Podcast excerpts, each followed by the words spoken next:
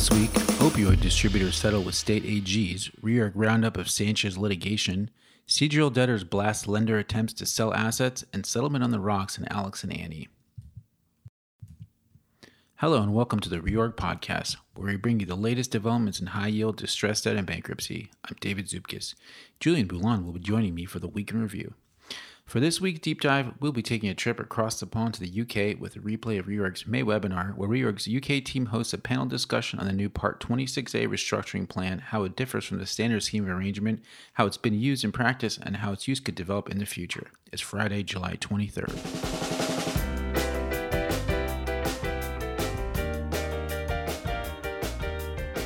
In ongoing opioid litigation, on Wednesday afternoon, pharmaceutical distributors McKesson, Cardinal Health, and AmerisourceBergen and former opioid manufacturer Johnson & Johnson announced a $26 billion global settlement of thousands of governmental opioid claims.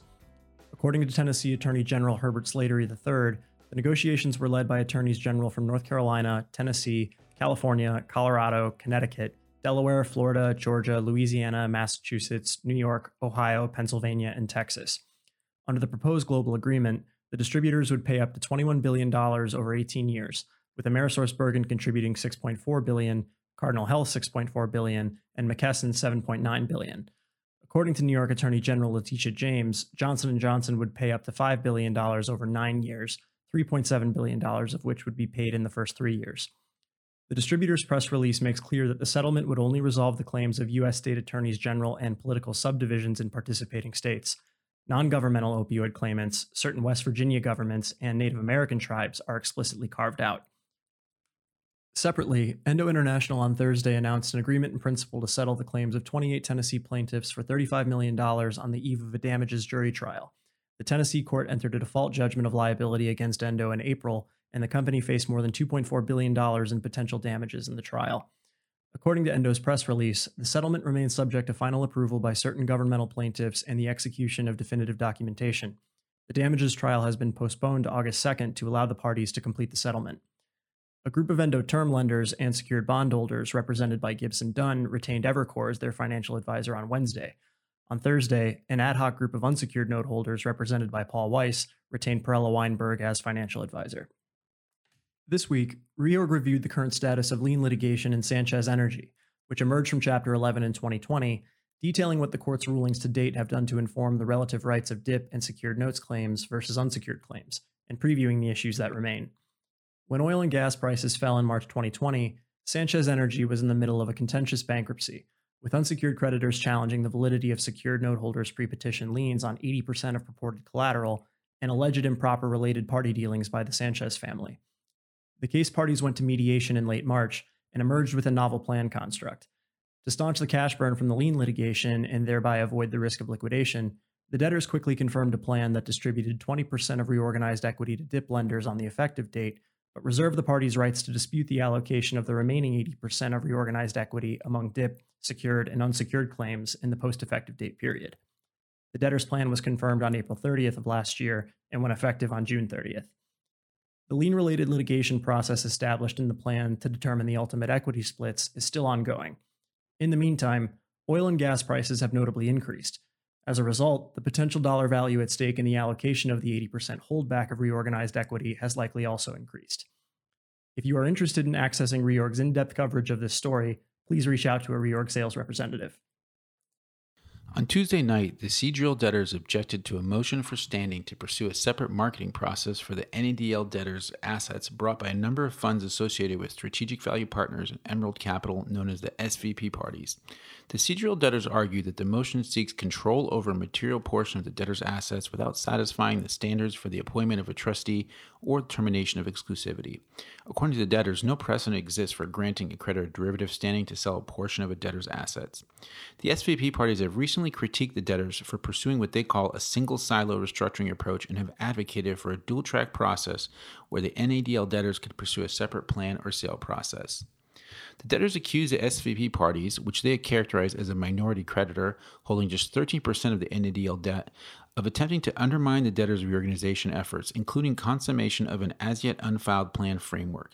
As summarized by the debtors, the current plan framework contemplates $300 million of new money financing and $750 million of take back debt in a single silo facility and conversion of the balance of the secured debt into substantially all the equity in the reorganized debtors. The debtors say this planned framework was developed through daily negotiations with the Coordinating Committee of Secured Lenders and Agents, or COCOM, and the ad hoc group that holds over 70% of the NADL debt.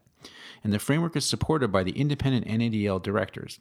The independent directors also filed a response to the standing motion, rejecting the SVP party's gross mischaracterizations of the independent directors' conduct and affirming their commitment to satisfying their fiduciary duties. The debtors argue that forcing a standalone sale of the NADL assets now would improperly put SVP's own interests in front of the debtor's business judgment.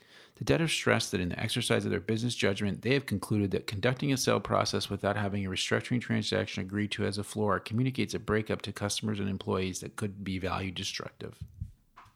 On the middle market front, a major settlement in the Alex and Ani bankruptcy cases is on pause after a last minute disagreement of the debtors' archives of their past merchandise.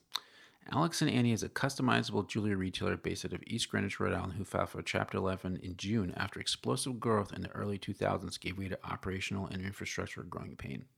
The company completed an of court restructuring in 2019 to address falling revenue and defaults under its pre-petition revolver, and subsequently, London-based private equity firm Lion, which became the company's majority shareholder in connection with the 2019 restructuring, acquired all the debtors' outstanding first and third lien obligations.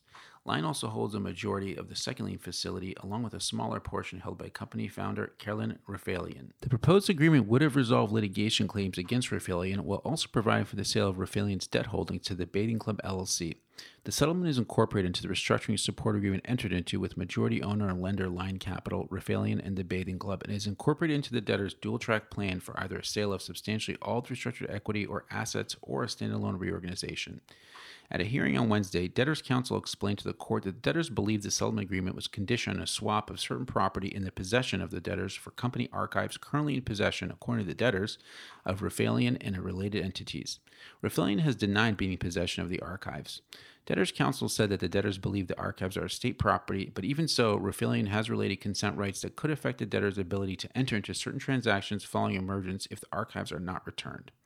The property includes the company's archives, which the debtors say are the backbone of the company and inspiration for future work. The archives, according to Debtors Counsel, include a directory of every SKU ever created by the company and have significant value.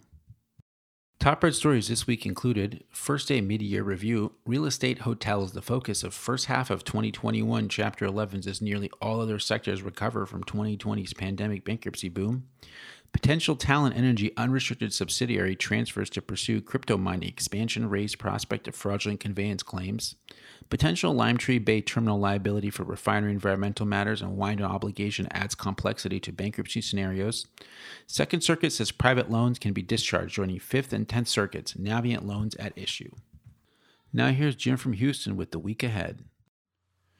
Good morning, all, and welcome to the week ahead. And fire up your spreadsheets because it's second quarter reporting time.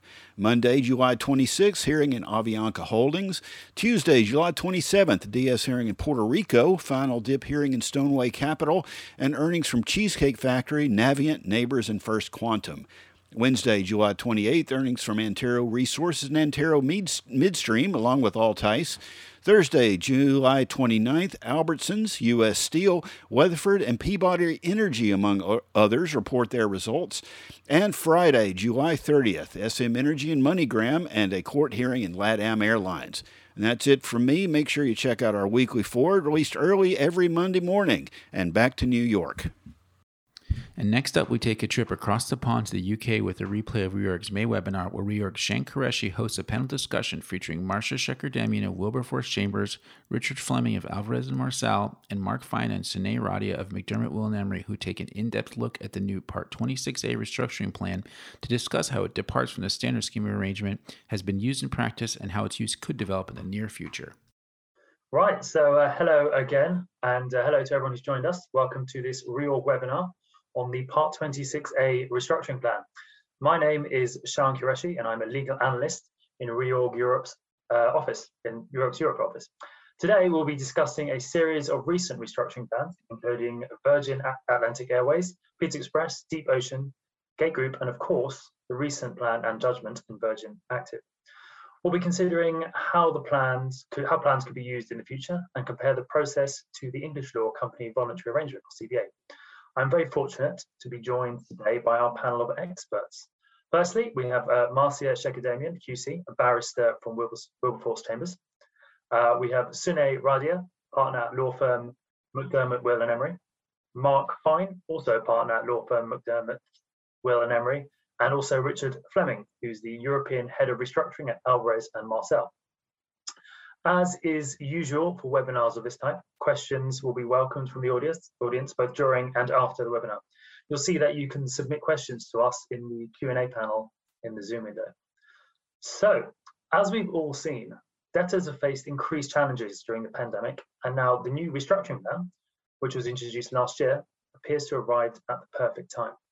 So, perhaps you could uh, kick us off with an introduction to the restructuring plan. Yeah, thanks, Sean. So the, restructuring plan was actually introduced by the Corporate Insolvency and Governance Act, which came into force on the 26th of June 2020. And CIGA, which is what we'll call the Act, introduced various temporary and permanent reforms to English insolvency laws. So this was emergency, emergency legislation brought in by the UK government to address the fin financial effects of the COVID-19 pandemic on companies in the UK. Now, as our, as our audience includes people outside of the UK, I'm going to run through very briefly the temporary measures and then the more permanent measures, which include the restructuring plan brought about by CIGA.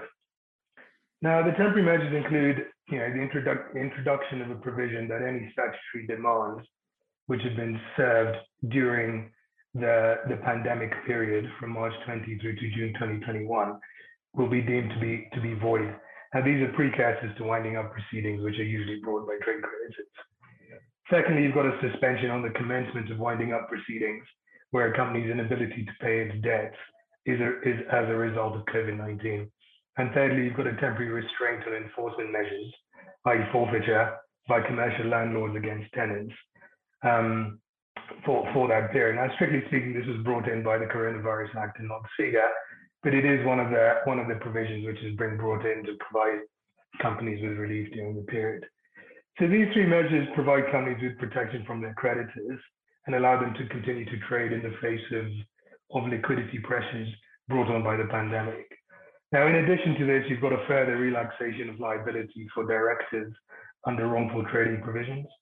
Now, under English law, um, as, as brought in by CIGA, directors cannot face liability for wrongful trading for any worsening in financial position of the company during the pandemic.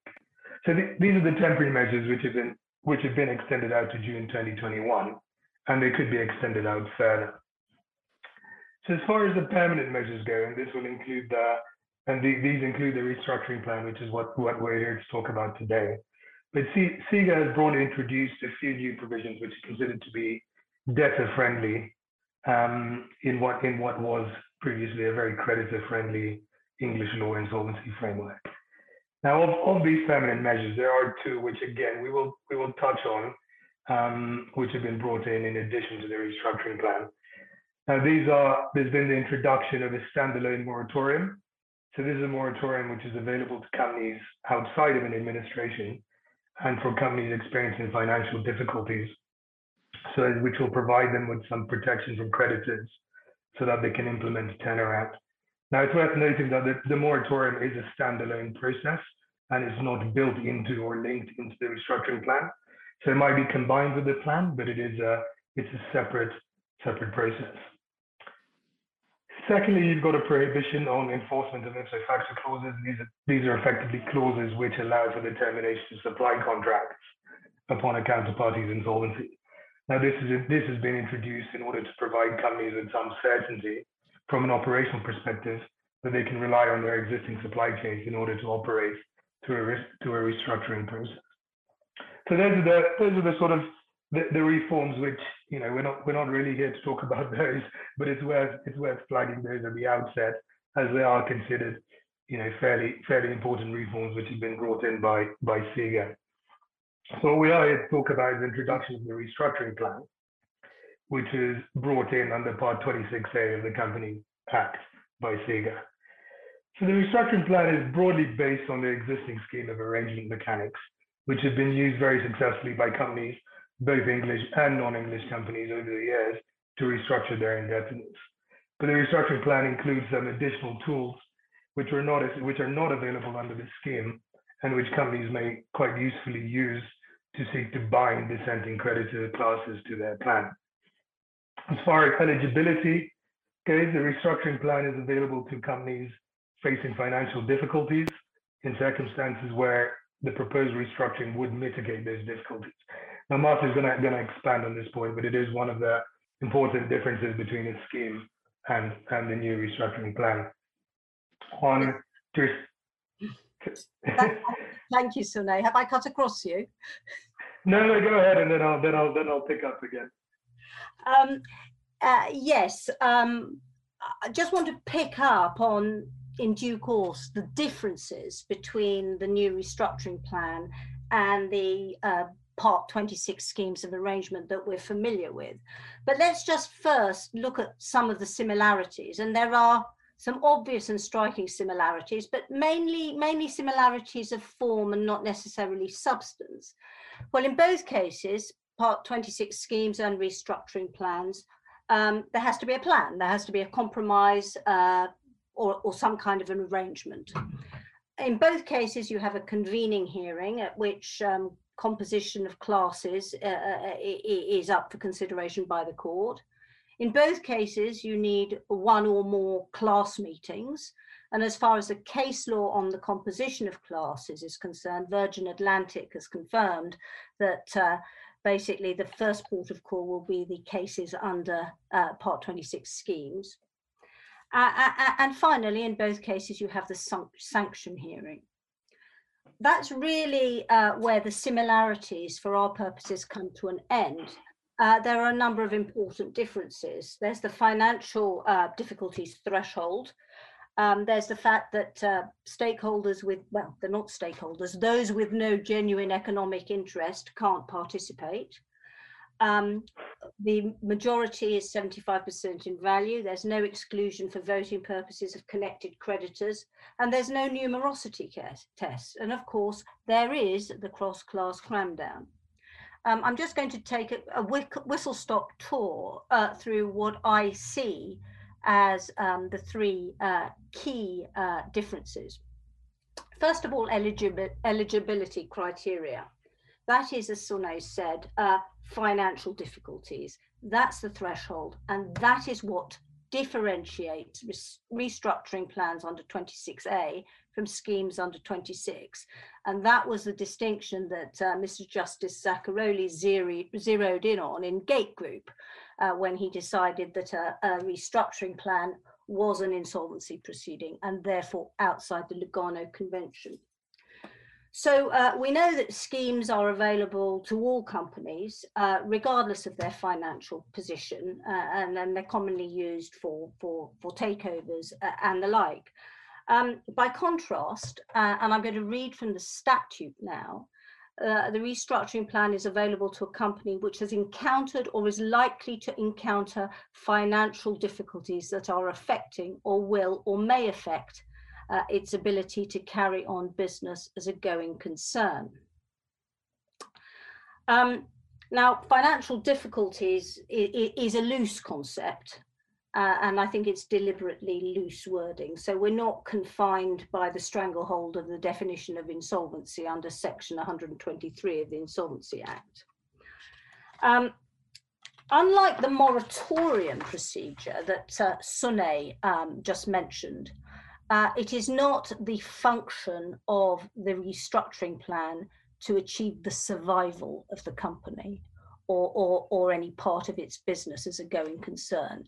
Hence, the plan can simply involve an enhanced dividend uh, to stakeholders. So that deals briefly with um, the financial threshold. Uh, second big difference is uh, the removal of the numerosity test on voting. So uh, to get a scheme through, you'd need a majority in, in number of those voting and 75% in value of each class. In a restructuring plan, the relevant threshold for approval is 75% in value of the gross value of the debt of creditors in each class. And connected creditors, unlike CVAs, for example, aren't discounted. Um, just sort of a top tip, a practical tip, is one thing to think about before the convening stage is whether there are going to be any particular issues as to who it is that does not have uh, a genuine economic interest so that you can actually at, at, at, the first hearing say well these this class of, uh, of, of, of person let's put it that way neutrally will not be included in any of the classes and this is why. Um, and then finally of course uh, the cross-class cram down.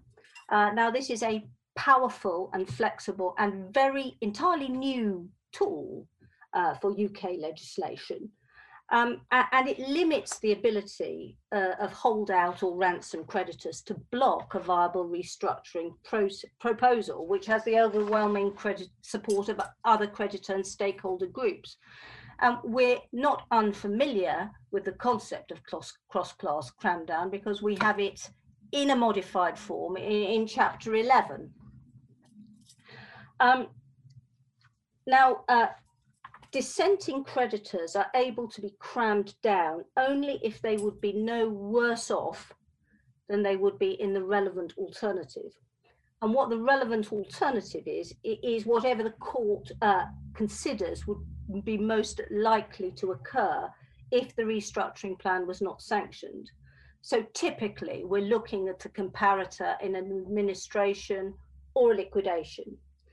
Um, and this gives the court a wide discretion as to the benchmark with which to assess the uh, no worse off test. And that's one area where valuation uh, will and does come under the spotlight. Um, so in a contentious scenario, the cross-class cram-down provisions are likely generally to see parties offering competing valuations and comparisons between the estimated outcome of the restructuring plan and whatever the relevant alternative is. Uh, and that's something that was considered quite extensively in Virgin Active. Now, the question of the actual practical operation of the cross-class cram-down um, comes into play at the sanction stage, which of course comes after the voting. And at that stage, you get a three-point tick box that the court has to go through. First of all, the court has to be satisfied that at least one class of creditors who would receive a payment or have a genuine economic interest in the company in the event of the relevant alternative voted in favour of the plan. B, uh, the dissenting creditors would not be any worse off under the plan than they would have been in whatever the relevant alternative is, something we've just discussed. And C, uh, the third um, tick box is that the court is prepared to sanction the plan. On the last point, uh, the court's got a very wide discretion and it will not follow simply because the relevant votes have been passed uh, uh and that boxes A and B have been ticked, that the court will necessarily um, uh, rubber stamp and exercise the discretion uh, in, in the, in the uh, favour of, of, of, approval. Uh, and the uh, exercise of the discretion was was the subject of quite extensive discussion in Virgin Active. Um, speaking, I think that's I think that's a good it's a good point, isn't it, Marcia? Which yeah. is and, and and worth just just pausing on, which is yeah, obviously the, the no worse than test, the, you know, the creditors passing it, um, the classes passing it, you know, th- those are the statutory conditions that are required. And then, as you say, the discretion is, is, is you know, even if you tick those first two boxes, the court still has the discretion not to go ahead and sanction. Yes, that's right. And, and, and when and when exercising that discretion, uh, the court doesn't say doesn't impose its own assessment. Mm-hmm. Um, it, it, applies. Yeah, it's a reasonable. Yeah.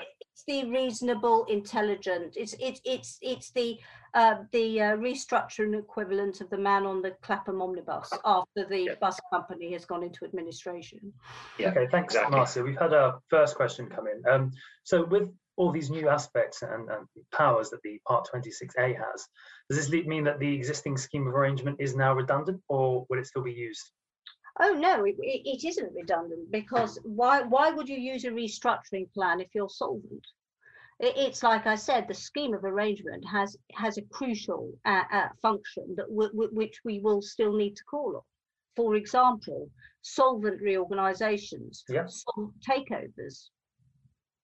Thanks, Marcia. Um, Richard, uh, would you like to maybe discuss a little bit more how you've seen the restructuring plans used in practice? Yeah, no, thanks, Sean. Um, obviously, the what we've had so far is, um, you know, is an interest, a, a, build, a build of cases that are each testing different pieces of, of the legislation. And and the first one that hit the market was Virgin Atlantic. It was a, a case that um, that I was involved in. It was a, a full balance sheet restructuring involving both financial and operational creditors, but uh, happily didn't ultimately require the use of the cross-class cram down as we managed to get all classes across the line. And and actually, unusually, the the majority of the classes had already signed support agreements prior to the restructuring plan, plan being launched. So, so what we had with Virgin Atlantic was, to me, it was proof of concept.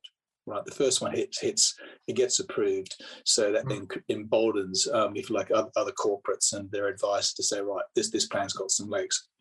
We then moved on pretty sharply uh, to, to Pizza Express. And, and again, the restructuring plan was part of a wider uh, restructuring, including the disposal of its Chinese business and, and also another insolvency process, the CVA, uh, to yeah. compromise our landlords on the, the UK business. And I think the, the more interesting aspects of this case was that it was the use of a, a co-obligor structure to discharge liabilities at uh, two different financing levels uh, within the group through a deed of contribution.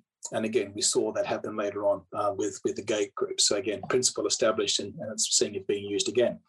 Um, and, and, again, we talk about the cross-class cram down, but this was the first case that talked about the cross-class cram up. Um, albeit it wasn't um, it wasn't actually needed. So here we had a, a single class of shareholder was included in that plan to using it to, with a view to using it to cram up the SSNs and the SUNs if indeed that was going to be required. And ultimately, it wasn't required because they got the requisite number of majorities. But it's a it's an it's an important point um, uh, to to to think about as we go through these. Um, and then we moved on to to deep ocean. And this Rich, Richard, sorry, just to jump jump in there. Can you maybe just go into the sort of cross class cram up? has a question. Oh, yeah yeah, that was my that was my question. Sorry. yeah.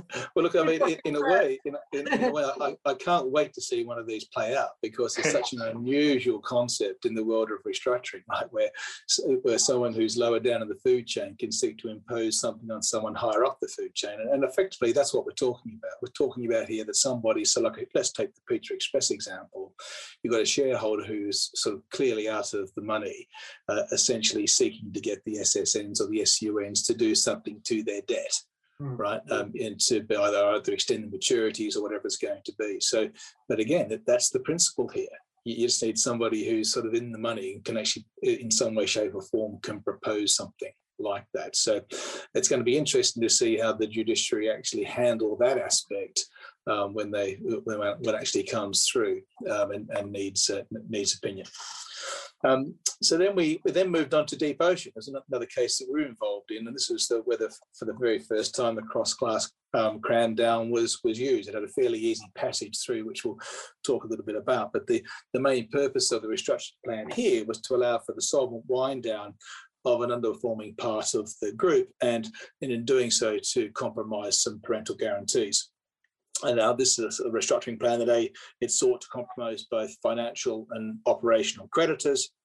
And whilst it was groundbreaking in lots of in lots of ways, um, uh, it didn't have to deal with the, the thorny issue of how the restructuring surplus was going to be um, distributed. And uh, you know, so it was a relatively straightforward um, test case for, for cross-class cram down. But, but, but on that restructuring surplus and, and valuation point, Mark, do you want to give us um, a, a, bit of an insight into why that's really important?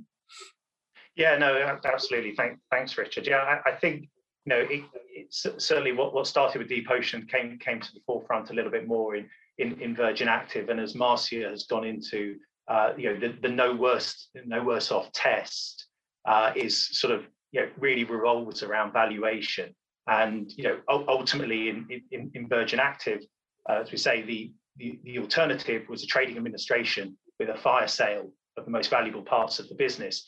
And you know, the court found that landlords would be no worse off under the plans than they would be in, in that scenario. So the test the test was easily easily passed. Um, it did give a few, there were a few sort of key takeaways as well in, in the judgment around the valuation. Um, you know, sort of three three things really, like you know, lengthy valuation disputes that would potentially undermine utilizing that restructuring plan you know, should be avoided really at all costs. That's that's not to say it should cut across the creditor's protection under the no worse than test, but certainly don't. I, I think the court is trying to go away from some of the scenarios we saw sort of back in the you know the onset of the GFC, where you had massive valuation, some spurious valuation models being being put forward uh, that sort of eroded time and, and value for companies. Um, secondly, and interestingly, the, you know, the court said there doesn't need to be an absolute requirement to conduct a market testing process. I think that's that's quite an important point yeah. as well. And it's also it's worth noting in, in, in the case of Virgin Active, you know, given the sector, given the macroeconomic, you know, political environment that we've been living in for the last 12 to 14 months, actually going to market wouldn't have necessarily produced a very favourable result for the landlords in any case. And I think of finally and sort of very damningly for, for the landlords, uh, they didn't provide any alternative valuations. And there was ample opportunity for them to do so. And so the court can only assess the restructuring plan on the basis of the evidence before it. And on, on that case, to say again, it was it was a fairly easy one for the court to be able to say uh, that they would be the, the, no worse than test was was satisfied.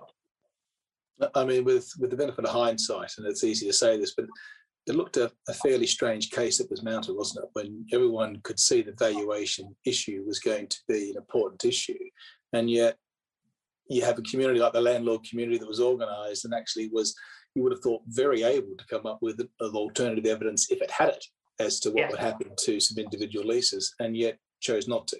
I mean, it's exactly. very strange, and I think the yeah, so that came out loud and clear. But I think the judge was the judge was pretty clear too as to as to his surprise. I, I think in terms of why that hadn't been provided. So. So no, yeah. it's been, been, a, been a, a, a, fascinating case. So, and, and just on Virgin Active, whilst we're talking about it, I know we're probably going to consider that a bit more when we talk about the concept of CVAs versus landlords. And we should get out there. It's been a pretty bad month for landlords, I think, in terms of what's been happening. Um, I say smiling because uh, I've done a lot of work, sort of the company side, dealing with landlords more generally through these processes. But um, I think the uh, the other thing that came out of it to me was just the around disclosure of, of information uh, which was important. And I think that's going to be an important uh, an important area that's going to be tested further, um, where you know the landlords were making a, a, big claim in Virgin Active that they weren't getting access to the right level of information. And I think that, again, the outcome there was that whilst the, the judge recognised the commercial sensitivity um, issue relating to information, they do think that there was a strong sense that the level of disclosure has got to be appropriate, um, you know, for, for, dealing with the circumstances. So I think that's an area that's going to be debated um, as, as, as we go forward. Um, I'll just continue on. We've had a couple of other sort of financial restructuring um, type of, um, of uh, restructuring plans. Gate Group, which is important from a recognition perspective, which we'll talk about uh, a little bit later, uh, and one from a new money perspective, um, being being Smile uh, Smile Telecom. Um, so we, have seen a, a, reasonably interesting flow. Um, we've got a couple of more in the pipe. So we have the uh, convening hearing for NCP uh, tomorrow, and that's the first landlord only RP, so uh, restructuring plan. So I can only imagine that the landlords are pretty nervous um, about the implications for that. So I'm going to be looking at that um, with a with a high degree of interest as they're looking to cram down non-consenting landlords with the shareholders actually retaining equity. So again, you've got some things there. You know, the landlord community is just not going to like and it's going to hate. So that's going to be that's going to be fascinating. Um, and then we have Hurricane Energy coming up. This is potentially is going to potentially be another contested plan where um, you've got a, a, some creditors seeking to um, equitize a, a, chunk of a chunk of its debt in, re in return for 95% of the group's equity. So you've you've got uh, you've got the shareholders already sort of uh, getting their sabers out, saying they're going to be prepared to to have a go have a go at that concept. So again, very interesting to see uh, to see what's going to play out.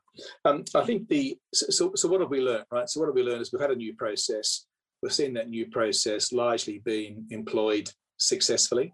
Um, so what we have is another toolkit um, another tool in the toolkit. Uh, and you know, and and we need something like this. And I think it's something that could improve through a, a, additional components being added to it. But so far, it's um, we've been able to use it for good effect. And what you should expect to see is an increase in the in the flow of these, and an increase of people testing the boundaries and, and, being creative or creatively entrepreneurial uh, through the use of these processes over the course of the next 12 months uh, in, in particular. Yeah, so Thanks, Richard. Oh, sorry, Marcia. Before you, I was, you going to, I was going to say that sort of brings into play um, how how can U, UK PLC um, uh, make the most of uh, of this procedure um, in, in, you know in the context of international restructuring, especially now that we're we're out of Europe. Um, uh, yeah, and, and simply looking at, at, at, at, at, if you like, the international element, obviously when the court's deciding whether or not to sanction um, a scheme, um, it's got to consider, amongst all other factors, first of all, whether the company in question has a sufficient connection uh, to England. And uh, secondly, uh, the likelihood or otherwise of the scheme being uh, recognised uh, in any other relevant uh, foreign jurisdictions and therefore binding local creditors. So that really brings into play two issues. First of all, the gateway, the jurisdiction um, issue, if you like. Uh, is there a sufficient connection? Uh, uh, and secondly, uh, recognition, the likelihood or otherwise of recognition uh, that goes to um, the question of discretion. I mean, jurisdiction, frankly, it's easy peasy. Um, there's no um, there's no divergence in approach um, uh, under the new restructuring plan. Any company that can be wound up under the Companies Act, which includes foreign companies and unregistered companies, can propose a restructuring plan. Uh, but quite apart from that, any company with a uh, sufficient connection can propose a plan. Uh, and we get Pizza Express showing you quite how widely um, uh, that uh, that that that provision is that that requirement is construed. Uh, in that case, Mr. Justice Norris said, "Well, as long as you had one creditor domiciled in the jurisdiction with a debt, that would be enough to engage the jurisdiction." And in Gate Group, of course, there was the artificiality of, of the target company, the applicant company, being specifically incorporated in this jurisdiction in order to take advantage of Part 26A, and for that purpose, of course, to assume the um, the debts of the parent and guarantor companies. Um, recognition is is is a bit more of a sticky wicket. Uh, well, post Brexit, European regulation on insolvency proceedings doesn't apply. Brussels one is no longer relevant. Um, and as far as um, Part 26 schemes are concerned, um, the, the, English courts had always proceeded on the footing that um, those those schemes, proceedings for an old style scheme, uh, would constitute a civil or commercial matter and would fall within the Brussels regulation and by extension to that, the Lugano Convention. Um, now, we've been trying to elbow our way into the Lugano Convention for a while. Um, and I imagine that you know various uh, doors are being shut in our face. But as far as the restructuring plan is concerned, um, it doesn't terribly much matter um, because uh, Gate Group um, uh, dropped the bombshell. Uh, the justice, the, the, judgment of Mr. Justice Zacaroli, um, uh, a restructuring plan was an insolvency proceeding and therefore did not fall within the Lugano Convention. So, okay, that's fine. So, what do we do about it? Uh, well, I'm afraid it, it, it's back to reliance on the model law uh, where countries have signed up to it. Um, and we know that virtually all of Europe hasn't signed up to uh, the model law, apart from, I think it's Greece, Poland, Slovenia, and Romania, um, or um, local, local law on recognition and local laws on private international law. Um, so that actually presents an initial challenge at the planning stage because there's absolutely no point in, in, in embarking upon the process of seeking approval for a restructuring plan if it turns out it's not going to get recognised somewhere where it needs to get recognised. So, so that's so Marcia, if I if I could just stop you there, yeah. Sunay, Mark, uh, when advising uh, your clients, how how would you approach uh, this issue on, on, on recognition and using a Part 26A? Yeah, so one of one of the difficulties, I think you you you would need you would need local law advice, right? I think that's what uh, that's what that's what that's what Marcia was, was saying. That so you would need the certainty. So you, you, you don't have the certainty through legislation or you know reciprocal recognition of judgments which you had previously, especially in with with with um with companies that have big operations in, in Europe.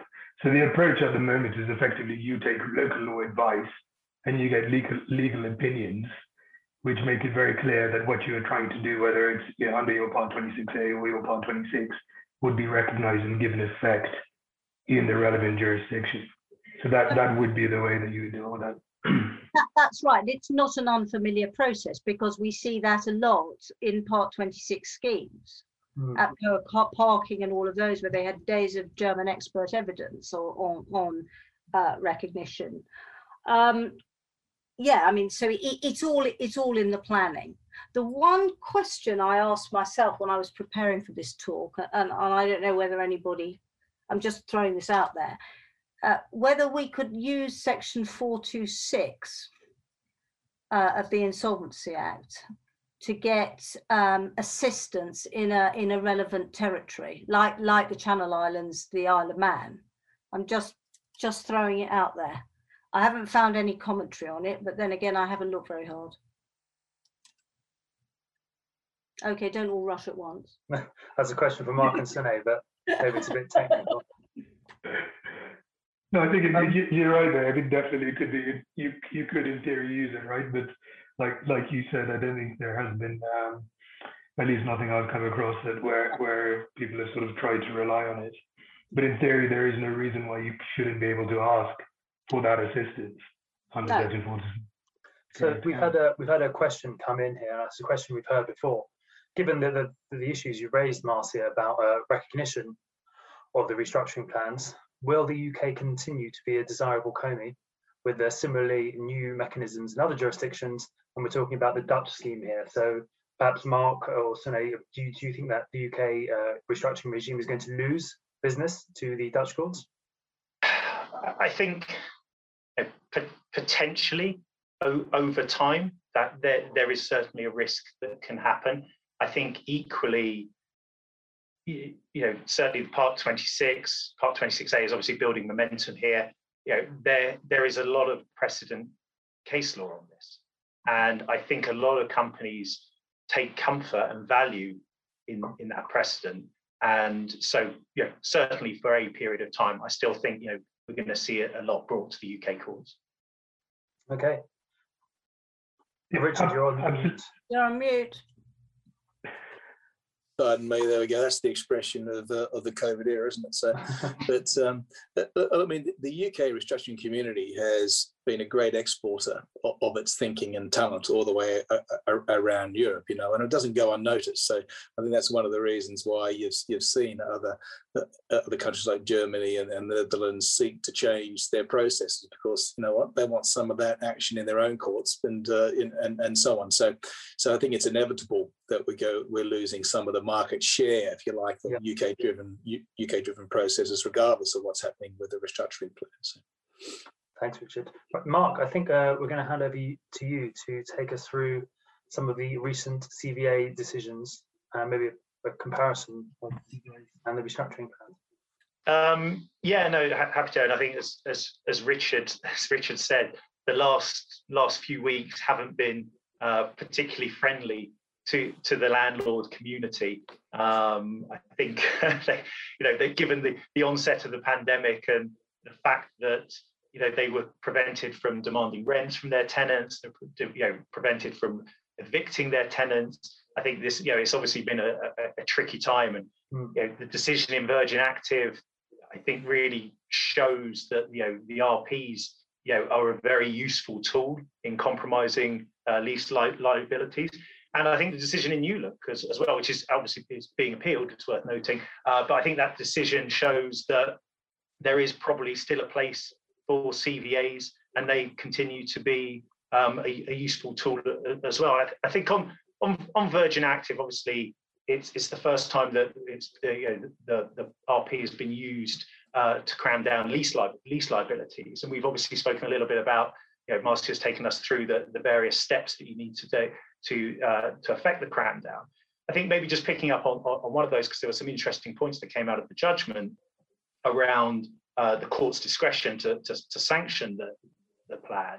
Um, you know, they said conceptually, the plan can provide for different treatment and substantial value to some, but not all of the creditors who are out of the money. And that's that was that was a fact that was established in DeepOcean in, in, in any case. Mm. But since since some opposing classes are going to be out of the money in the relevant alternative, there was very little weight that was given to their numerical opposition to the plans in, in, in those classes. And equally, no weight was given to the uh, the landlords who were opposing and uh, whose objections were that the secured creditors had agreed with the plan companies as to what the share of the post restructuring equity looked like. And of course, that, that, that cannot be right. The, the reality is that it has to be the in the money creditors that determine how to divide you know, value and upside in a, in, in a post post restructuring world. And again, the, the landlords Virgin Active weren't able to provide any credible evidence to show that, that they were in the money. So they had sort of you know, very limited sympathy, really, in, in, terms of in terms of the argument. And then there's two two other points on discretion that, that's worth just just noting. Um, the, the differential treatment between classes of landlord was quite easily explained. in It's reference to the profitability, the commercial importance that the plan companies attribute to the to the to the relevant clubs. Um, and then equally, there was um, a, the, the, point was raised as, as, to whether it was appropriate or not for um, the group to go down the restructuring plan route when actually a CVA could have been an alternative. And, and, and they found that Zacaroli found there's nothing inappropriate in choosing the plan over a CVA, despite the fact that, as evidence may suggest, actually the landlords might have been able to block the CVA if it, if, if it had gone gone down that route. But I thought there were some some of the interesting points that that, that came out of that. On, on, on the CVAs themselves, obviously we've had we've had New Look, uh, we had Regis as as well.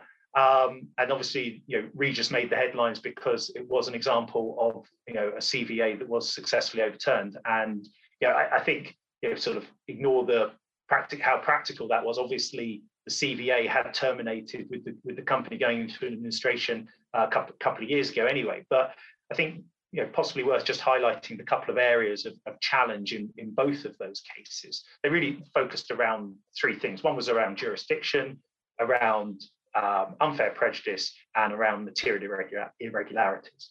And on the jurisdictions, the landlords argued a couple of points. Um, the CVA was based on separate and fundamentally different arrangements between creditors.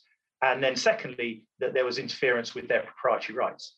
And the court held, yeah, and this, this is a little bit similar to the point that was made in, in Virgin Active, is just whilst there's differential treatment, doesn't, you know, that needs to be justified, but it doesn't necessarily mean that the CVA lacks jurisdiction or is unfairly prejudicial in, in, in the first place.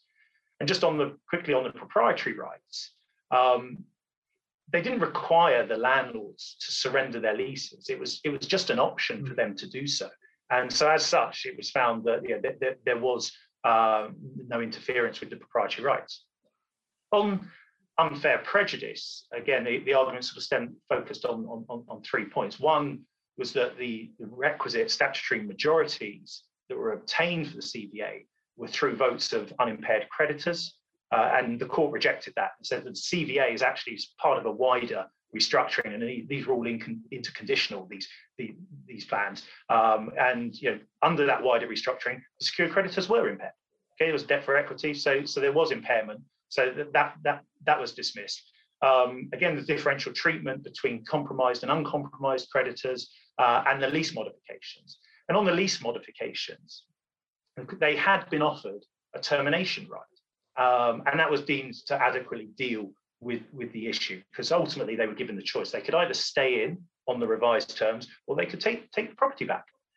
now, on, on, on Regis, as I said, we did see revocation of the CVA, uh, but personally, I'd be interested to know what, what other people on the panel think. Uh, I, I don't know if I put too much credence to, to that decision. It was a very specific point around critical creditors.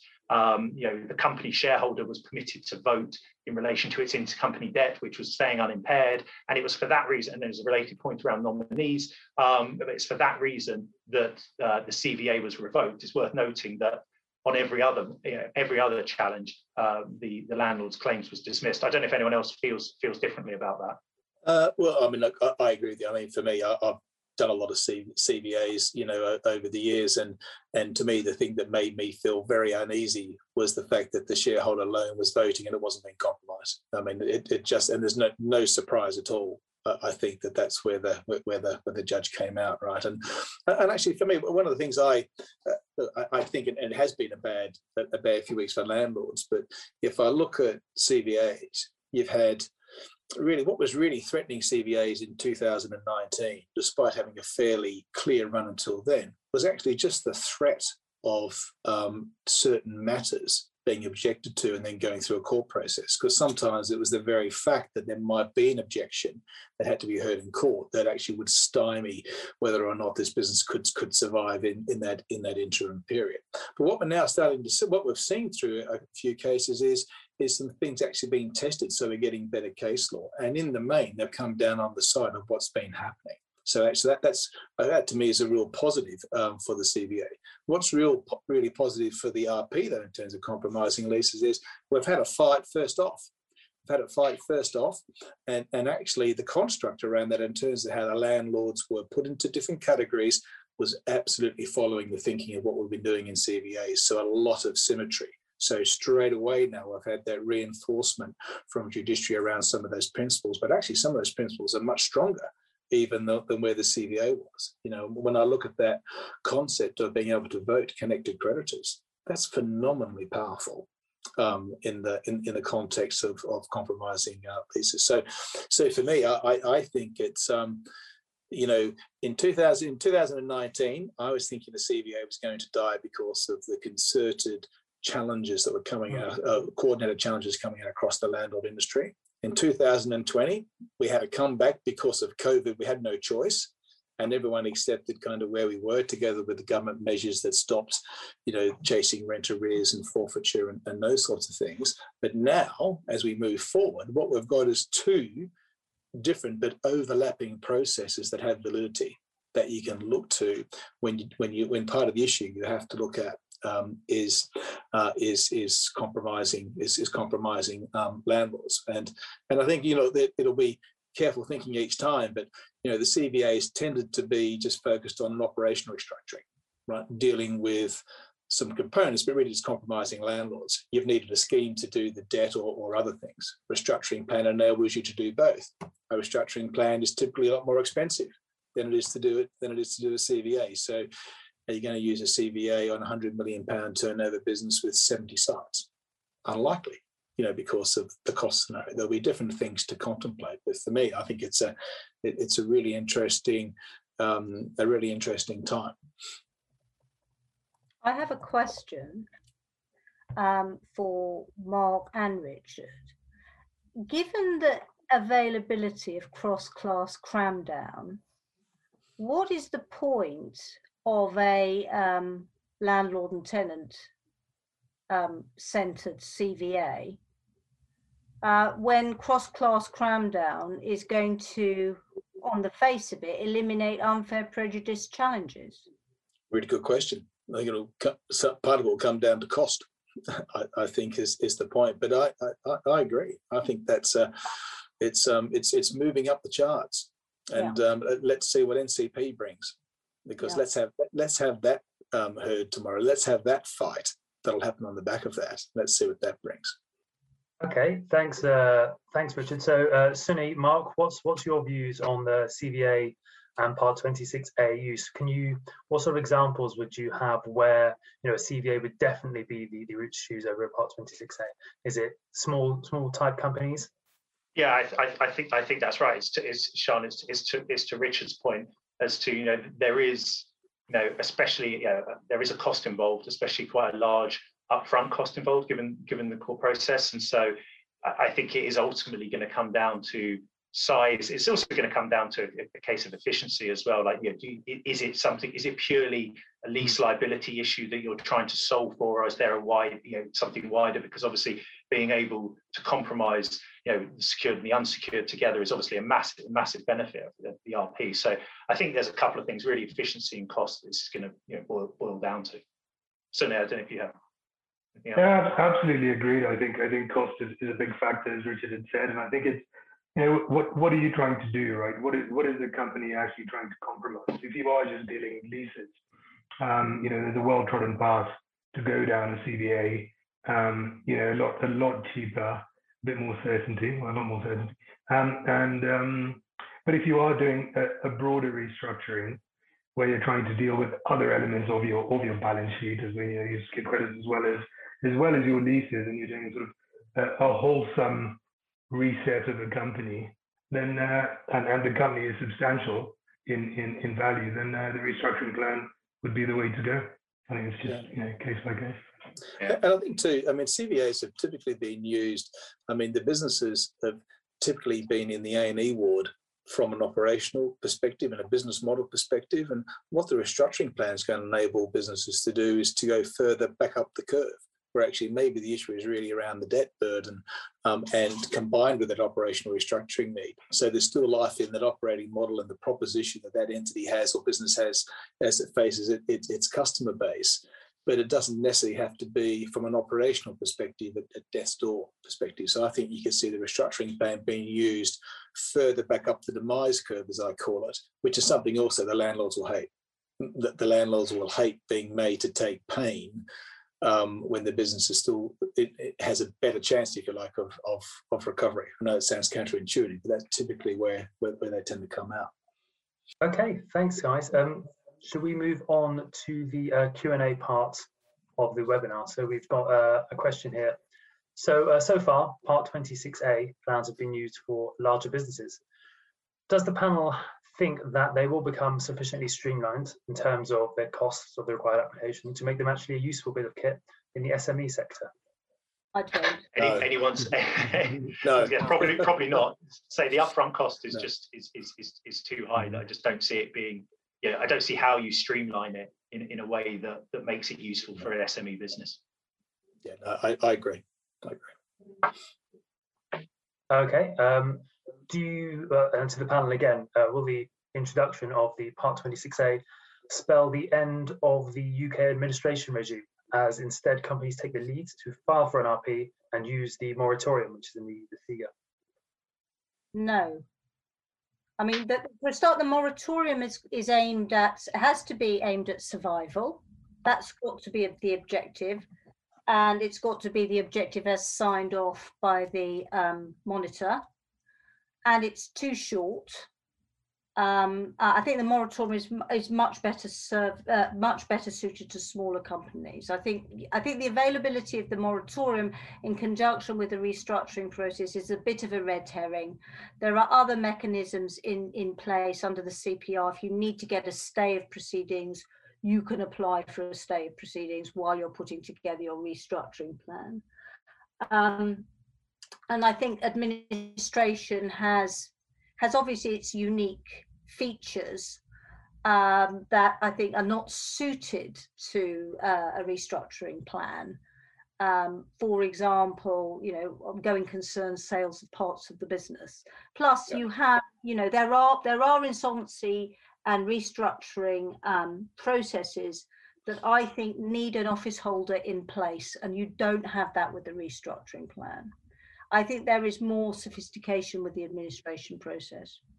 I totally agree with you. I think you've actually hit the nail on the head there, right? So there are plenty of cases that, you know, I, obviously am, am, an administrator. That's probably what most of my work will be through through all the various different insolvency guises that we have, and you know, many of those cases, there's no way known you'd apply retrospectively a restructuring plan for it, and and also too, you know, so at the same time we've seen a number of restructuring plans now. How many moratoriums and monitor roles have we seen?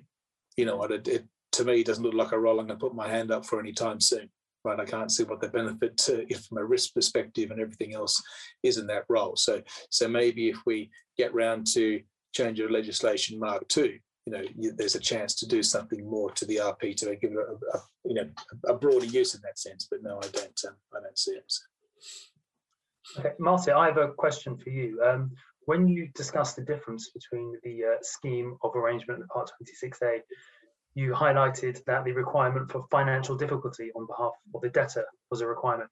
Has the courts or the legislation given us any guidance as to what financial difficulty is?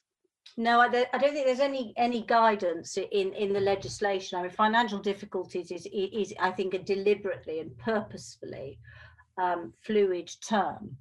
Um, and we've got we've got the definition of insolvency under the Insolvency Act, which is basically balance sheet insolvency or going concern insolvency, inability to pay their debts as and when they fall due. Um, and uh, that that's a very that's a, that's a much more rigid test. And the difference in language, I think, here is deliberate. So it's it's circumstantial. I don't that there is there is nothing um, prescriptive about the legislation. And it seems to me that, you know, if you've got incipient financial difficulties or you're going to be insolvent, you think you're going to be going concern insolvent in six months' time when, you know, you're you're a prime candidate. Okay. Uh, Mark, I've got a question for you. So how important are valuations going to be in Part 26A plans? Um, very important very important. I think as we said before that the you know valuation has always you know key whatever the, the restructuring tool that you're using. I think especially if you're going to affect cross class cram down uh, then the ability to show that you're not going to you know that the, the class that's being ground down is going to be no worse than the alternative scenario is is critical. And as, as we've said before you know that could whilst whilst the court would like that to be a smooth process, like to the extent you know, landlords or trade creditors or, or whoever uh, is that that's in that dissenting group, you know, to the extent they organise themselves correctly and they provide meaningful valuations, then I can certainly see scenarios in the future where that question becomes a lot harder to answer uh, for for the court than it than it you're, has you're done. Suggesting where there's competing valuations. So yes, uh, yeah. if your landlord, if your landlord, yeah, exactly, because because in in, in, in you know in, in the cases so far, but you know both DeepOcean and in Virgin uh, Active, the you know Virgin Active, it was a, a, an administration, as I say, with a with the sale of the material parts of the business that were valuable. Um, DeepOcean was was was an insolvency, and you know I think in, in DeepOcean the uh, the, the credit the, the, the, group of creditors were offered something like four you know, percent above mm what they what they would have received in that insolvency. So that was obviously enough to, to satisfy the no worse than test. Richard, in your experience, could could you foresee a, a, scenario where a group of landlords who are having their rights compromised come together and pull, pull a different valuation and a different outcome and present that to the court? Is is that likely? Um, well, I, I, well, it's definitely possible, but I'd argue that was their opportunity in Virgin Active, and they kind of got it wrong. So, I think if they're going to do it again, they would have learned from that. So, because um, because you, you have to do that. So there's because actually, I think in every restructuring plan, plenty of attention is going to be placed on the valuation exercise in terms of the proposal. Right, it's kind of what we do. It's what you do in a CVA, and it's what you do in a restructuring plan. So, so that's that's well thought through. So, um, if they if they're going to do that, they have to do it.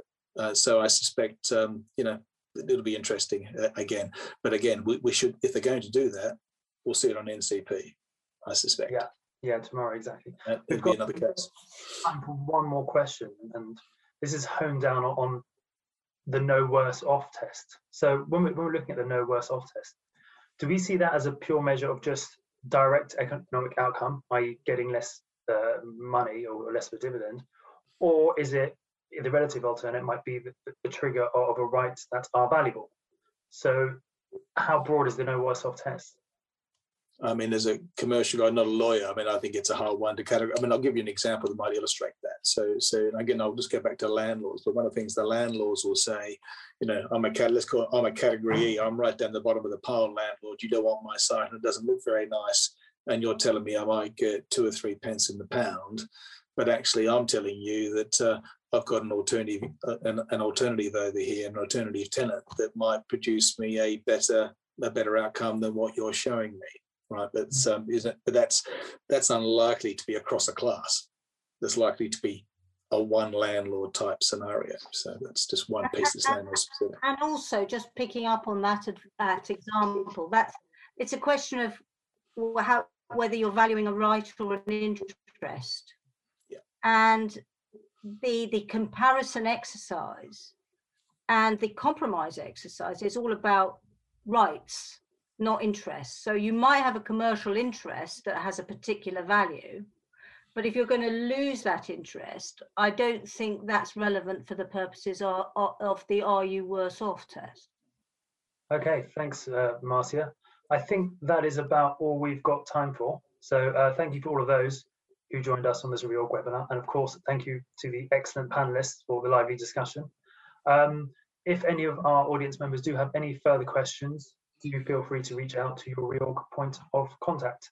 Thank you. Thank you. Thank you. Thank you. Thanks. Thank you again for listening to this Reorg Weekly Review. Find all our podcasts on the reorg.com webinars and podcast page, as well as Spotify, iTunes, and SoundCloud. Hope your families are healthy and safe. Have a great weekend and see you next Sunday.